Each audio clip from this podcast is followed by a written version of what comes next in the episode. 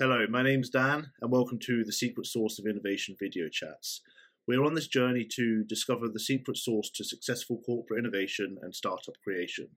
Together, we will tear into the real reasons why innovation is important, how to achieve best practice, and how to nurture it. With these chats, we will reveal all of the ingredients that blend to make this sauce with the help of my guests. We are looking into topics such as innovation strategy, corporate innovation, startup and venture creation, and early stage startup investments. I hope you enjoy these chats and do get in touch to tell me how you found them. Thanks for joining me, Andy. It's uh, been a long time coming. I we've had a chat before and had a little uh, introduction to each other, but I've read all of your books and everyone's um, excited to know who you are. Great. I'll just do a quick introduction um, from what you've sent me, and then we can go into more elaborate discussion. Okay, Dan, thank you. Good to be here. Great. So, um, yeah, Andy is co-founder of Change Logic, um, a Boston-based strategic advisory firm. He works with CEOs, boards, and senior teams as they lead significant business change. His goal is to help organizations liberate their potential to excite the world with innovation. And he, you know, Andy's had 25 years of of consulting experience, both externally and internally as a consultant for McKinsey and the IBM Corporation, and now Change Logic. So um, I'm excited to talk to Andy around corporate exploration and, and other topics. And um, I think his uh, experience at IBM leading the uh, leading and working in the Emerging Business Opportunities Program will set up our discussion quite nicely. So, Andy, have I done a, a good introduction there? do you want to? It's, it's super. Yeah, I, I think that that's about it. I've been around a while and and I think it is you know I, I feel privileged to have worked with some phenomenal organizations such as McKinsey and IBM and one of the things about having been in IBM is I kind of have a a day-to-day sense of what it means to be in a real business. And not only at the corporate level i did spend time in Armonk in New York and in Paris in what was then the European headquarters. But I also day to day was was uh, with sales teams in the UK and, and elsewhere in Europe. So I feel like I, I've, I've seen the inside of corporations, and and for us to talk about corporate innovation. I, I, feel that helps. I mean, maybe that's my own experience, you know, reading in uh, uh and, and affirming my own competence on this. But I feel sometimes like we miss that that context, uh, which is which is pretty different to being a startup or being a, uh, in a, a, lab or a technology uh, environment, pure technology environment. Absolutely. Um, obviously, the book is a is a big hit. I, I definitely went and got it, and uh, we'll talk about that. I'm, I am... You mean the book Corporate Explorer: How to how corporations beat startups at the innovation game? Absolutely. Available from any good bookshop near you. Yeah. little little plug there. Um, so corporates versus startups, and you say corporates beat yeah. startups at the innovation game. Where did that originate from? You're a McKinsey, IBM corporate guy. Um, how much startup experience comes into play there? Yeah, so well, you know, I've I've been running Change Logic for 15 years. Sure. I founded my own firm uh, with with two colleagues, Mike Tushman from Harvard, Charles O'Reilly from Stanford. So, but but that's you know not entirely what you mean. Yeah, it's true. I've not done a tech startup or any of those kinds of things. I, what I've seen is a story of corporations actually doing innovation, and and you know we can go in and talk about the difficulties of this. And you know, our, our, our subtitle is not corporates beat startups every time, right? Uh, it's it, but it, they do beat, and I think it's very important for us to understand. Well, why do they? And and then for you know, how do we replicate those results if that's if that's our responsibility, or for a startup, how do we uh, get in uh, ahead of them? Sure. You know, my my my story on this topic really uh, started um, uh, at IBM um, when I was assigned to work with um, Carol Kovac, who was the general manager for IBM Life Sciences. This was the point in the early 2000s when the genome, sort of where DNA had been decoded and genetic and proteomic research was like the, the thing. And uh, IBM had initially kind of missed the, the mark as it so often did, and it and it and it missed the mark in a number of different areas. And the head of strategy at the time, uh, Bruce Harreld, um, you know, got challenged how are we going to go faster? And so he created a series of emerging business opportunities, hmm. um, what they call EBO units, separated from the core business with enough autonomy to go pursue these opportunities. And, and the life sciences business um, uh, in three years got to over a billion of revenue, right? And yeah, that would be a pretty good clip rate for for any startup, right? And so there's something going on in that story that uh, has intrigued me and engaged me for for years, and I'm fortunate that I've been able to participate in a number of others since. But Carol, her team, um, great team member Jamie Coffin, who I've worked with as a CEO in other firms afterwards, they, they did something special, and they didn't do it by being, you know, corporate folks. They didn't do do it by drinking the Kool Aid and doing what everybody else did. They were they were hitting the system. They were you know they were challenging the way things were done. You know, IBM even in 2000 was a pretty staid, button down, literally uh, uh, company, right, with suits and ties and all the rest of it. Mm. Uh, and and this was uh, a world of dot com startups who were just just after the dot com uh, bubble had, had burst the first time. And they were in shorts and sandals, and they were biochemists and computational biologists and all this kind of stuff. And it was a different feel and look and activity. So you literally were in this IBM corporate office and you'd pass through a door and you'd walked into another world. Wow. So this this this is a a, a, um, a special kind of recipe for how do you keep in a large corporation? How do you create this kind of diversity of, of business uh, and then pursue those opportunities uh, to build them at scale? Absolutely, and this might seem like a, a loaded question. You've already mentioned they were they were hitting it, getting really into the depths of what they actually need to do for innovation. I, I don't yeah. mean yeah, a loaded question, but what are corporates not doing? What could they be better at? Right, where this this ideology of corporate exploration, there are a number of factors which make it even better to do more yeah. smooth. Um, yeah. I just wanted to get your opinion on what can corporates do better. Yeah, I think that there are really, you know, three things that that I would, uh, you know. So I spent yesterday speaking to um, uh, the president of a multi-billion-dollar business unit in a large medical devices company, and and and you know, uh, my message to him as he was wrestling with this question was was really three. Message one is have a strategic ambition mm. that's equal to the scale of the opportunity or the threat that you face. So often they're too small they're like, oh, it's really safe if we just try and get a little bit of revenue out of this idea. The trouble is that that doesn't matter.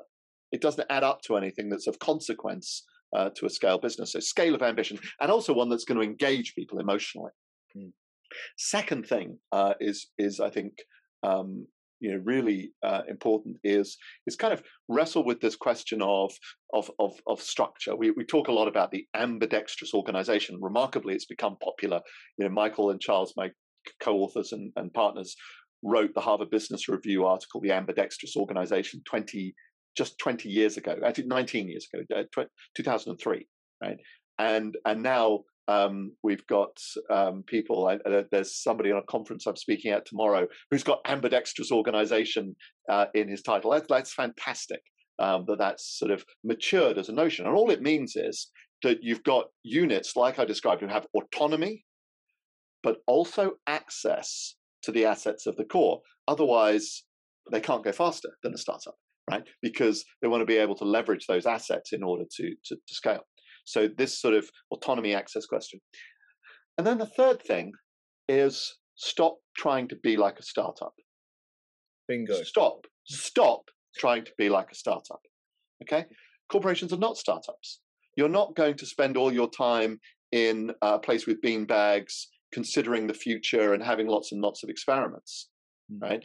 Because, oh, by the way, in the world of startups, the odds of becoming a unicorn are so small that it's barely worth discussing, right? So you, corporations don't have the the, the, the patience or the uh, the balance sheets to support that scale of uh, of, of of of of failure, right? And and we, we can talk about fail fast cultures and the rest of it, but let's not forget most corporate most startups fail by an astonishing degree. So that's not what we're talking about.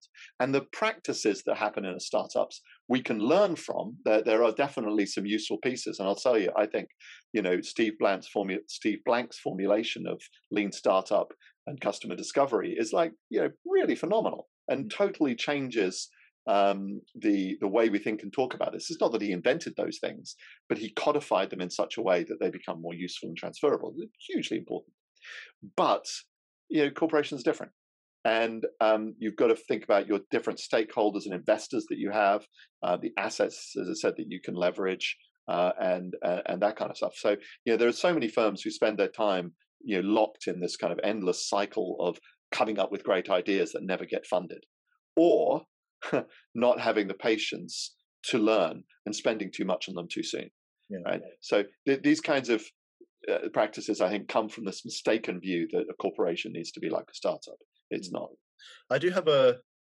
Well, you mentioned an interesting point about Steve Blank. Uh, you know, I've read a lot of his work. He's done really well, and um, in the blurb to your colleague's book, Charles O'Reilly's, Steve Blank does mention that corporates take the lean startup approach too literally. Yeah. yeah. And then kind of reneges on the on on that point to to rephrase it as they need to do it uh, in moderation, right? And hmm. kind of leads to the question which I have next is do corporates need advisors and outside experts like yourself and others to come in and show them the ropes or should they just read books and do it themselves so so um uh I think that um the you know so I'm gonna I'm gonna I'm gonna say um uh it's a yes and yeah I, yeah it's a yes and um because because I think I had some value, and so I can't deny that I had some value. My colleagues had some value, um, but the the sorry, no, I said it was yes and not yes, but the the the and question is that when I look at Corporate Explorer, my book mm-hmm. um, with Mike and Charles, um, some of those cases I didn't touch. There's no consulting firm behind them. There's no lab accelerator, lean startup, um, corporate venture capital, venture studio. They don't happen mm. right? What actually is the the secret source here is a, an individual who is passionately committed to solving a problem in the world and has the uh, the skills to lead change in a complex organization so that they can get it done. And we, we talk a lot about, you know, you must have the CEO's support, and we can talk about CEO and senior teams for sure. Mm. But actually, most of these folks don't start as CEOs. They don't start on the leadership team. They don't even start reporting to the leadership team. They're a few levels down. And so they break all of the, the notions that we have about what it takes to build a new business in established organizations.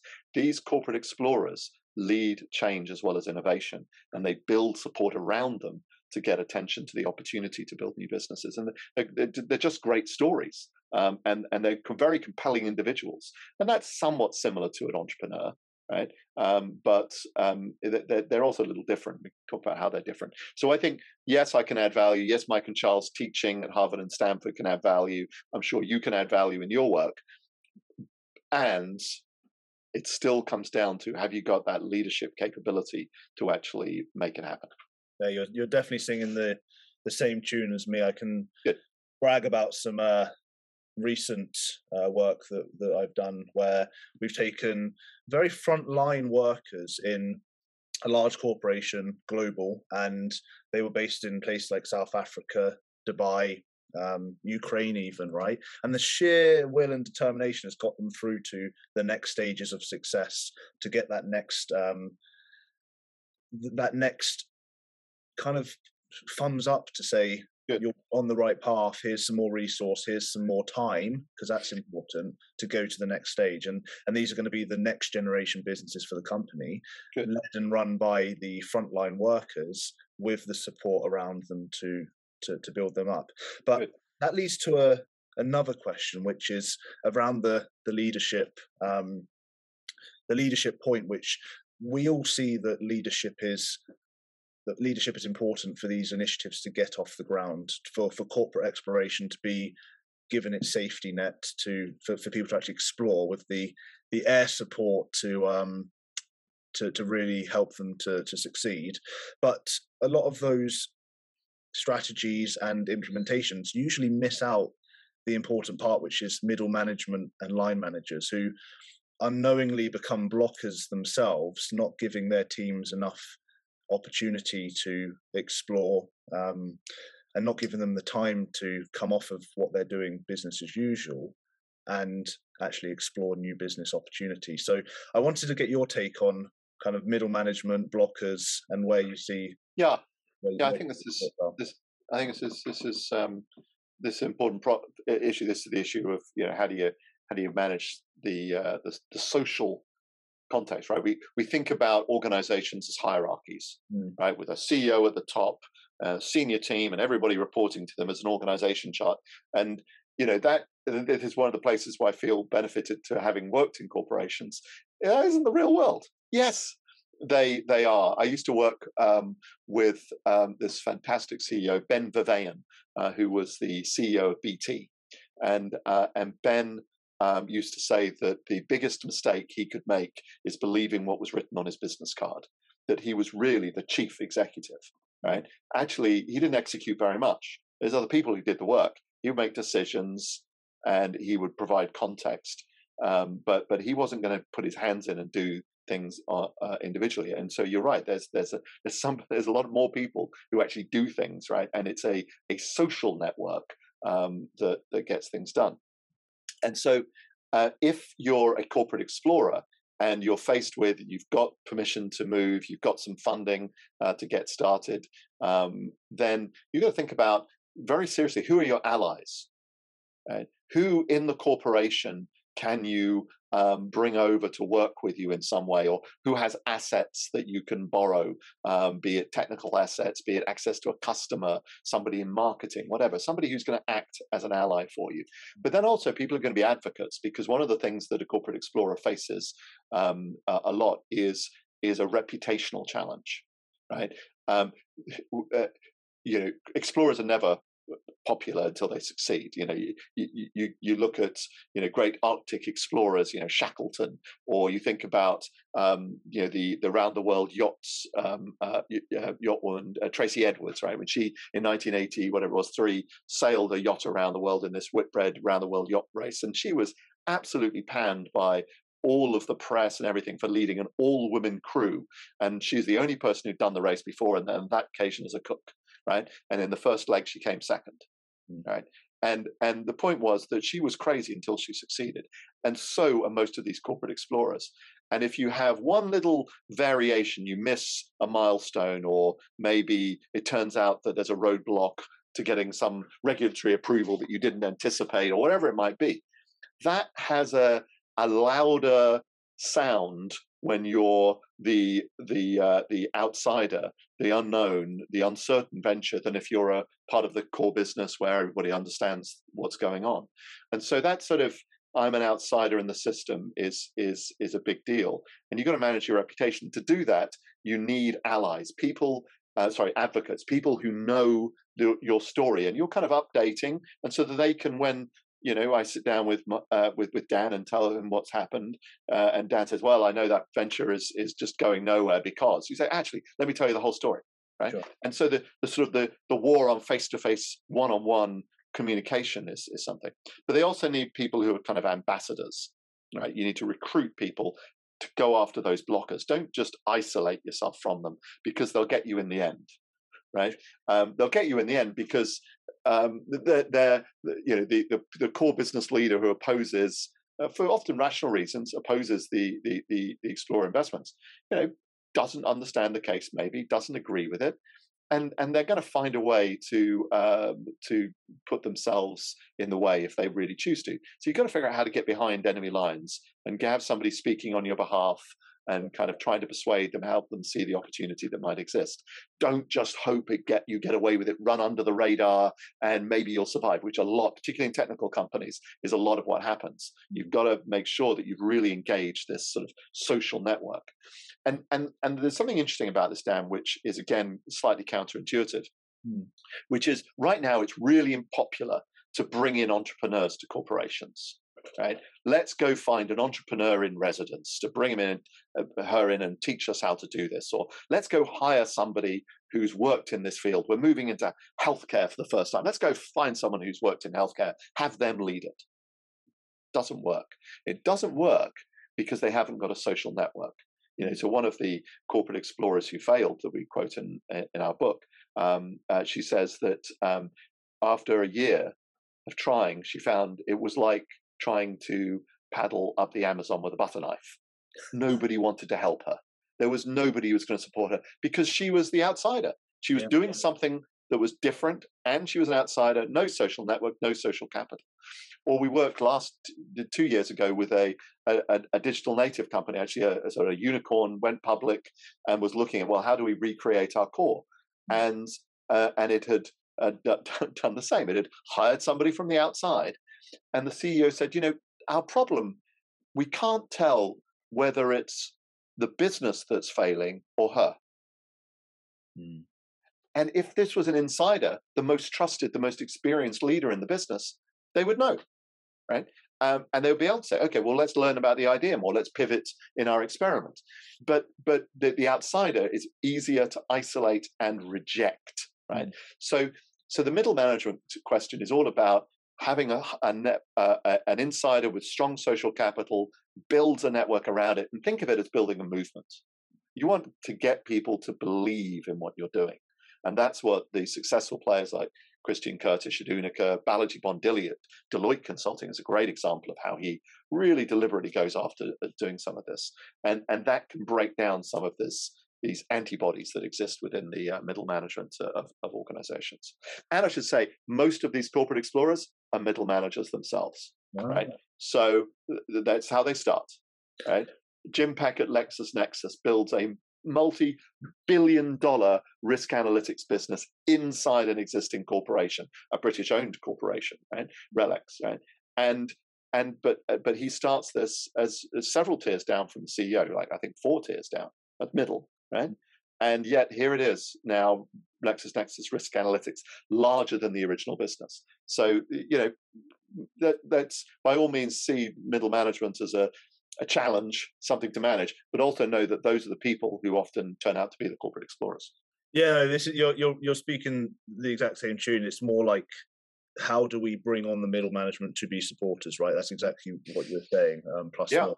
and um, I I had a had a question around when I've read your your reading uh, your books um, around the whole point of playing to your strengths, right? And the fact that a lot of the innovation which is being talked about in your books and your your experiences isn't actually massively away from what the corporate's strategy is. I mean, what we see today with this whole uh, innovation theatre is that corporates are trying to just change drastically from what they currently do to try and be new and innovative and really overcomplicate it, right? And just by looking closer to home, and this is really what I think the book is pointing at, is looking closer to home is where the opportunities are going to be, right? So, where are corporates focusing and they shouldn't be you know they might say hey we need a we need an innovation lab we need to you know invest all of this money into building a fancy space right? And all they need to do is just look close to home. Is there any insights into that? Yeah so so i think um it's a f- few different levels there. F- f- firstly um, you know, there's a tremendous value to uh, exploring into new areas, right? So one of the companies we've worked with uh, over many years is Analog Devices, like a um, 80 billion dollar market cap tech firm based here in Boston. And one of the things we worked with them on uh, is creating what they call the Analog Garage.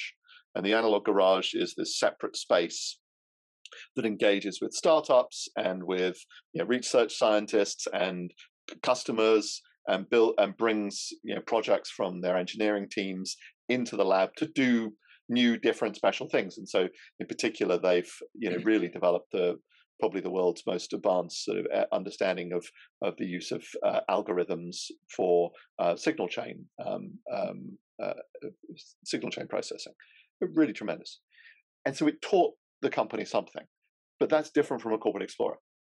Mm. and and and so it's just an understanding that this is valuable but then you've got to take the insights and actually they did use part of what came into the garage in one of the businesses they built for condition-based monitoring of machines right um, uh, uh, in order to to do this. But business building as a corporate as a corporate explorer is a little bit different and requires more commercial skills. And I think one of the traps that corporations can get into is being too technology led right? Sure. Being too led by the idea. Now, um, the history of innovation is one where more often than not, that um, you know, uh, inside out technology led uh, solution-led um, innovation kind of worked. But the world has changed, and um, and I don't think you can really you know survive in that way anymore. You need to be much more outside in, much more driven by what's the customer problems you're solving. And if that's the case, then the the, sort of the skills of the corporate explorer it's no longer enough to be uh, attuned to, to to technology alone. And you say in your your book and and research that ideas are easy to get right? From a from a corporate. You can go and find lots of ideas. The problem is scaling, and I wanted to get your thoughts on that because scaling is scaling a, a, business as usual project seems to be you know that's that's easy done in a, in a corporate. But scaling an idea which has uncertainty and risk surrounding it needs a particular skill set. it's like one of my trilogy of heresies right? Firstly stop trying to be like a startup secondly stop thinking bringing entrepreneurs into the company will work mm-hmm. and third stop thinking innovation is about ideas it's not about ideas yeah. it's about ideas applied right uh, and when you apply ideas, they either generate revenue, they generate impact. Something happens, and uh, you know, too many firms get trapped in this um, high activity, high participation, um, uh, uh, uh, uh innovation zoo, really, is what it becomes, right? With lots of little projects going on, lots of people involved, but no real sense as to how it contributes to uh, a strategy. And therefore, if it doesn't contribute to a strategy, it's unlikely to get invested in. And that's part of why we have this riff about corporates not funding innovation, right? Actually, not always, but some of what we're talking about there is projects that are promising on their own getting cancelled. But they're not on their own. they, they need to be a part of a corporate strategy. And, and that is something that you know, corporations, leadership, strategy teams should take seriously. And, and they should have an ambition. They should have a really clear sense. You know, think about Ajay Banga at MasterCard. You know, he sets this ambition uh, to wage a war on cash and to convert a high proportion of the manual transactions in the world at this point, like 2010, 2011, um, 85% of them are manual cash transactions. It was to convert them to digital, right? And to move the company from credit card processing into digital payment solutions. Sure. And he does create uh, a lab. He does use high participation technology, uh, uh, uh high participation innovation techniques, but he does it in service of a really clear strategy so it's understandable as to why they're doing it and what it is they're trying to create. So, um, and we talk about that as having ambition and hunting zones, really sort of putting boundaries around your innovation, right? Um, many of us, you know, listen to my fine compatriot um, Dave Snowden, right? The, the, the, the marvelous Welsh complexity theorist. I don't know if you know Dave, but Dave talks about bounded diversity, right? So you want to put boundaries around it, but then you want lots of ideas around that. And the boundaries are what sorts of problems are we going to solve? Mm. Yeah. And if you if you're clearer about that, you're more likely to hit a target that is valuable, and you're more likely to get it funded because it aligns with uh, understood priorities of the organization. So it's uh, it's amazing listening to you, Andy. There's so much wisdom that, that even I can take on board, even having worked in this space for a, good few years now. Um, we've spoken a lot about Western companies, and I'm yeah. curious the cross-border differences between Western companies and, and let's call Asian companies. Yeah. Um, in this whole corporate exploration, and have you seen any differences and any similarities? Um, but I mainly want to focus on the differences because that's yeah, yeah. I mean, I, I don't know that I see much differences. I mean, we're working right now with uh, two Japanese with two Japanese clients and a Chinese client, um, and you know, uh, I think that um, they can be um, more likely to be um, in a very sort of hierarchical type model. Uh, however, um, what I think um, I, I observe in the at least in the Japanese clients is a real propensity for learning, yeah. and uh, and that uh, and that when they get a new sort of notion of how to do things, they move on it. Right. Yeah. Um, so yeah. there's it's just a different way of formulating. The American companies, yes, are more flexible perhaps and faster to act, but sometimes they are also very quick to decide that they understand something when they may not. And so this leads to this problem of investing ahead of learning right? Where you overcommit resources far too quickly. Uh, and um, and I think it's possible the Japanese, you know, a, a little bit less likely to do that uh, in some ways. So. The the attention to detail in, in, a Japanese corporate is, I mean, I, have been working with a Japanese corporate yeah. for some time, and I, I, I got a, a, learning curve of my own, just learning about the amount of detail orientated uh, nature of the business. And yeah, they can be quite harsh on innovation um, and, and new innovations, things that they don't understand. They might right. push it aside. Right. But yeah, if they if there's something that they want to go after, there's a everyone bands together, right? There's they use their assets, they use their capabilities for. Yeah. for uh, you you wanted and, to.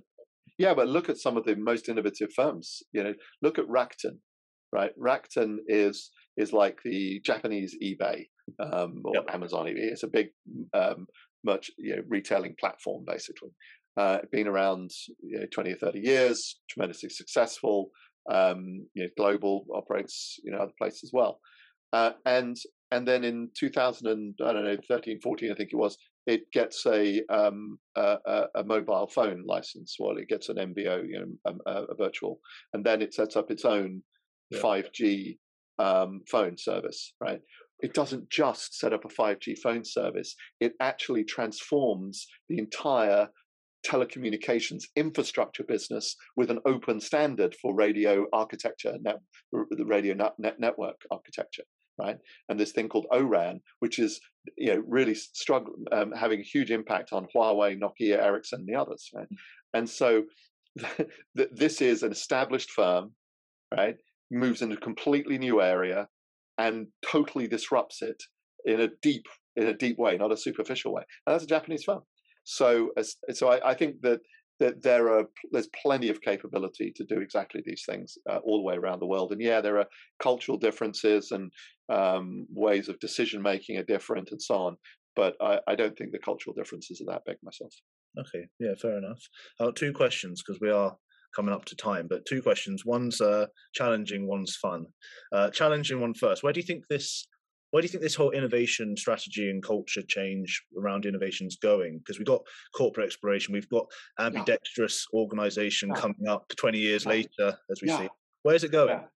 So, so here's my hope: is that we see like CEOs, senior teams are are seeing a corporate explorer as just a normal thing to have that they've got corporate explorers and they're you know, a new CEO comes in. I was talking to a friend of mine who became a CEO of uh, a British company, Dan Humbly. Is talking to Dan Ollie the, uh, the other day, and that Dan comes into being CEO and he says, "Where are my corporate explorers?"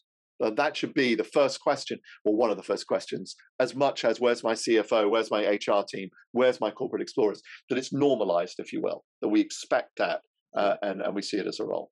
Absolutely. And then for the fun one, so where where are you where are you going to be in part of this? What's the vision for for Andy? Uh, I want to I want to enable that kind of movement network. You know, uh, I'm not in this for um, for uh, for uh, academic or business glory. Uh, I just enjoy working with some of these people enormously, uh, and so if if if in um, a period of years, you know, we we actually have that sense of there being a movement of corporate explorers, um, then then I'll be thrilled. You want to be waving the banner leading the pack. Exactly. I should get a flag. Yeah, that's right. Amazing. So, where, where can people find more about you, Andy? Um, where, where are the where are the best places? Uh, thecorporateexplorer.com. Um, uh, you can find me on LinkedIn. Please link in with me on uh, Andrew JM Binns um, or at AJM Binns on Twitter um, and changelogic.com, as you can see on my oh, it's the other side. Of on the side. Yeah, other side. Um, changelogic.com, and of course you can you can buy um, um, you can buy Corporate Explorer. Uh, there it is. yeah, look, it's it's been a pleasure to speak to you. I'm, I'm glad that we got to to chat, and um, you know, we I, I feel like we could just sit in a in a bar and talk about this sort of thing all day. Which you're you know, on. Never say never, but um, let's uh, park it for now, and um, hopefully this is very um, valuable for the audience. So thank you for for joining, Andy. I appreciated the opportunity. Thank you, Dan. Amazing